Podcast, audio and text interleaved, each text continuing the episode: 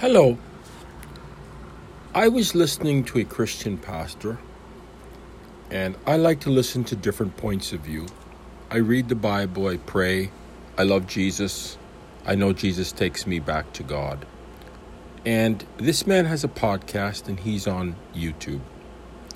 And I have no doubt that he is a true Christian. But he's talking so fast, so frenetically it's like he wants to jam a million words into what he's saying. I think he's so dedicated and so concerned for the church's welfare and for Christians in North America that he's actually trying to accomplish something that I find noble. And I just when I see him, when I look at this man, and I don't know him at all, he looks troubled. So I decided that I would create a podcast and I would tell people about God, about Jesus, about the scriptures as I am motivated to think and say and do. And I would just try to be calm and lay out what I believe the scriptures is telling me. Everybody has their take on Jesus in the Bible. I believe the entire Bible from start to finish. And I think I've come to a conclusion that Jesus Christ is the new Torah. The new Torah is the commandments of love, joy, peace, patience, gentleness, faithfulness, meekness, self control. That's actually the fruits of the Spirit from Galatians 5 22 and 23. And we're not saved by our own fruits, we're saved by the blood of Christ. But Jesus is the new Torah, and He wants us to approach God with relationships. And relationships are other centered attributes, not self centered attributes. Other centered attributes, meekness, humility. And when I look at this man, I have no doubt that he believes this. But he's just quoting all the scripture about Romans and throwing in the blood of Christ cleanses us. And I know that. That's all from Scripture. But he's talking so quickly, so fast. It's like he's trying to cover all of Earth's history in the time of his podcast. And I just think we just need to be calmer. We need to just take a breath. And I know that being a Christian, from my experience, because I was um, I was baptized in 2019 January 27, 2019, and I had come from a religious movement where I had believed I was a Christian, and so much things have happened to me in my life. I can't understand why it took me so long, and I don't know how I ever thought I was a Christian before. Yes, I did pray. Yes, I, I loved God. I didn't really know Jesus, though. He didn't seem so up close and personal like I've come to see. One time in the church, this lady came to a Bible study and she was kind of very frustrated. And she said, Oh, I tell these people. And I know who she was talking about. I know who she was friends about. I have a vague idea. They don't read their Bible. They should read their Bible. And it struck me. I was a Christian before, or Jesus centric, more than Sabbath centric, more than Saturday centric. And I read clips of the Bible. I definitely read Bible plans. I love YouVersion Bible. I absolutely thank Life Church for creating that app. I really love it.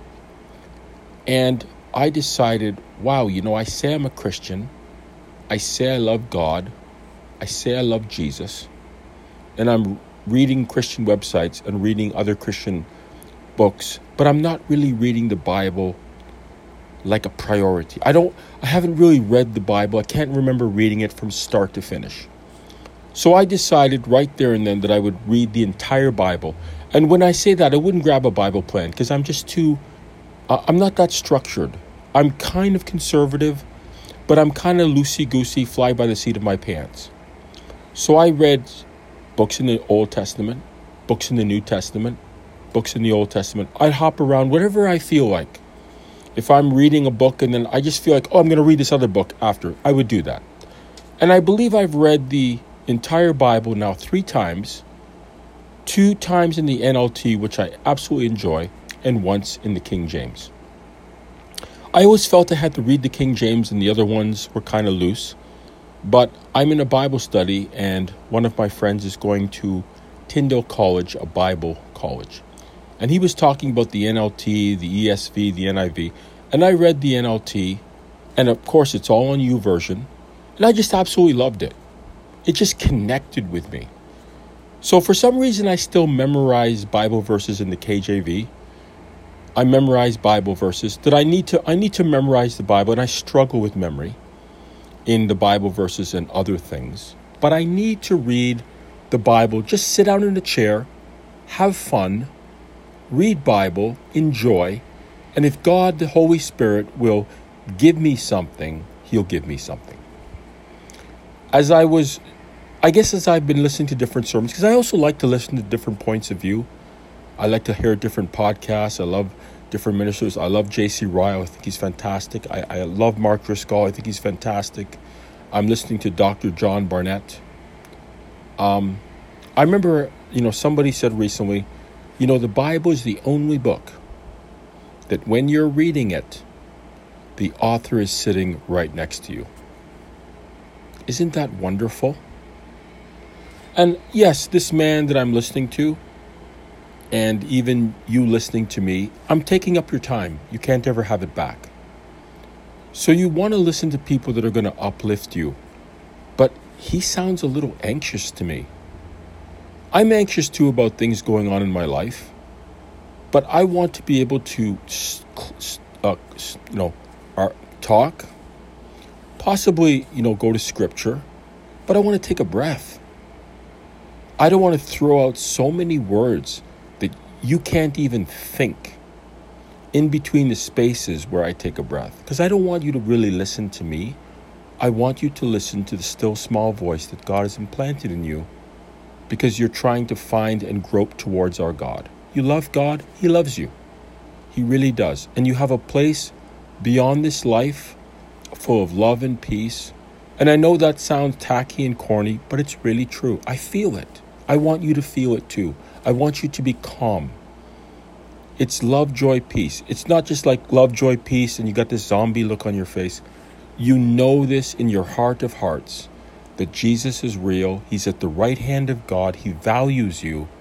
God values you. You won't always feel it. As one pastor said, I was praying and my prayers felt like lead balloons. They hit the ceiling. But God says in the book of Revelation, Your prayers ascend to my throne, and they're a sweet, the sweet aroma of the saints. That's you.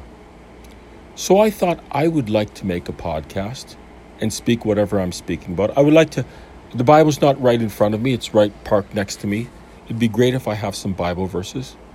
But I'm going to leave you with a Bible verse that I have heard in my life and is very relevant to me.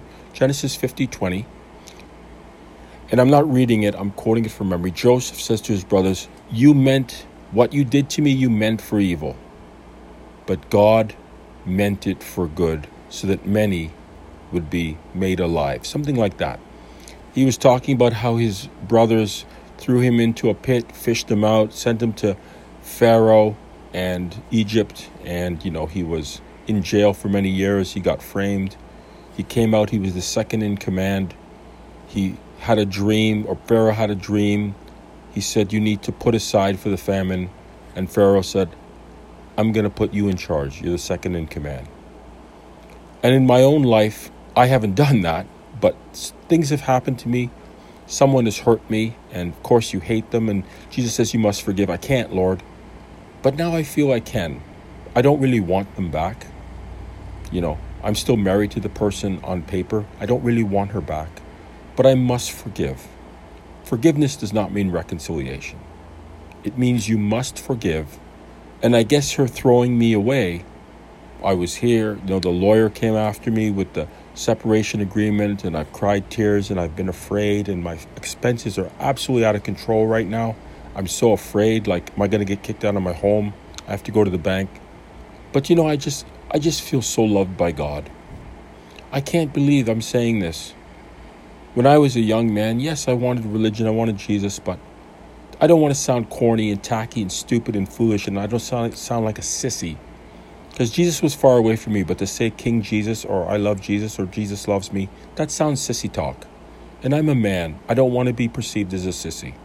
I want to be perceived as what I am. I'm masculine. You know, I'm attracted to the feminine, but I'm masculine. I'm tough. But I haven't been tough. And I know that sometimes I've cried, I've been depressed. And I know that Jesus is right there and he says, You know, you're valuable to me. I care about you. Hebrews 7:25. My savior is at the right hand of God. I just want to let you know you're loved. And I've got more to say, but it's treading on 11 minutes now. So why don't I stop, give you a break, tell you to think, go get a cup of coffee, relax, watch a video, take a rest, lie down, consider the scriptures, consider the words of King Jesus. If perhaps you might hear my voice telling you to read the scriptures, it's because that's what I'm doing. Put aside the other books put aside the Christian books. You can get to them later. Charles Stanley, you know, um, Peter Marshall, Oswald Chambers, whoever else you're reading. If you're reading a Christian book, and you, of course, but if you're not right now, how about pick up the Bible, read the book of Colossians, read Titus. I even read Obadiah. I said to the Lord, Lord, what can I get out of this? You know what? God will give you something. You take care. We talk later.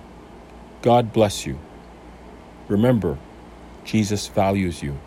He died to save you, to give you to his Father.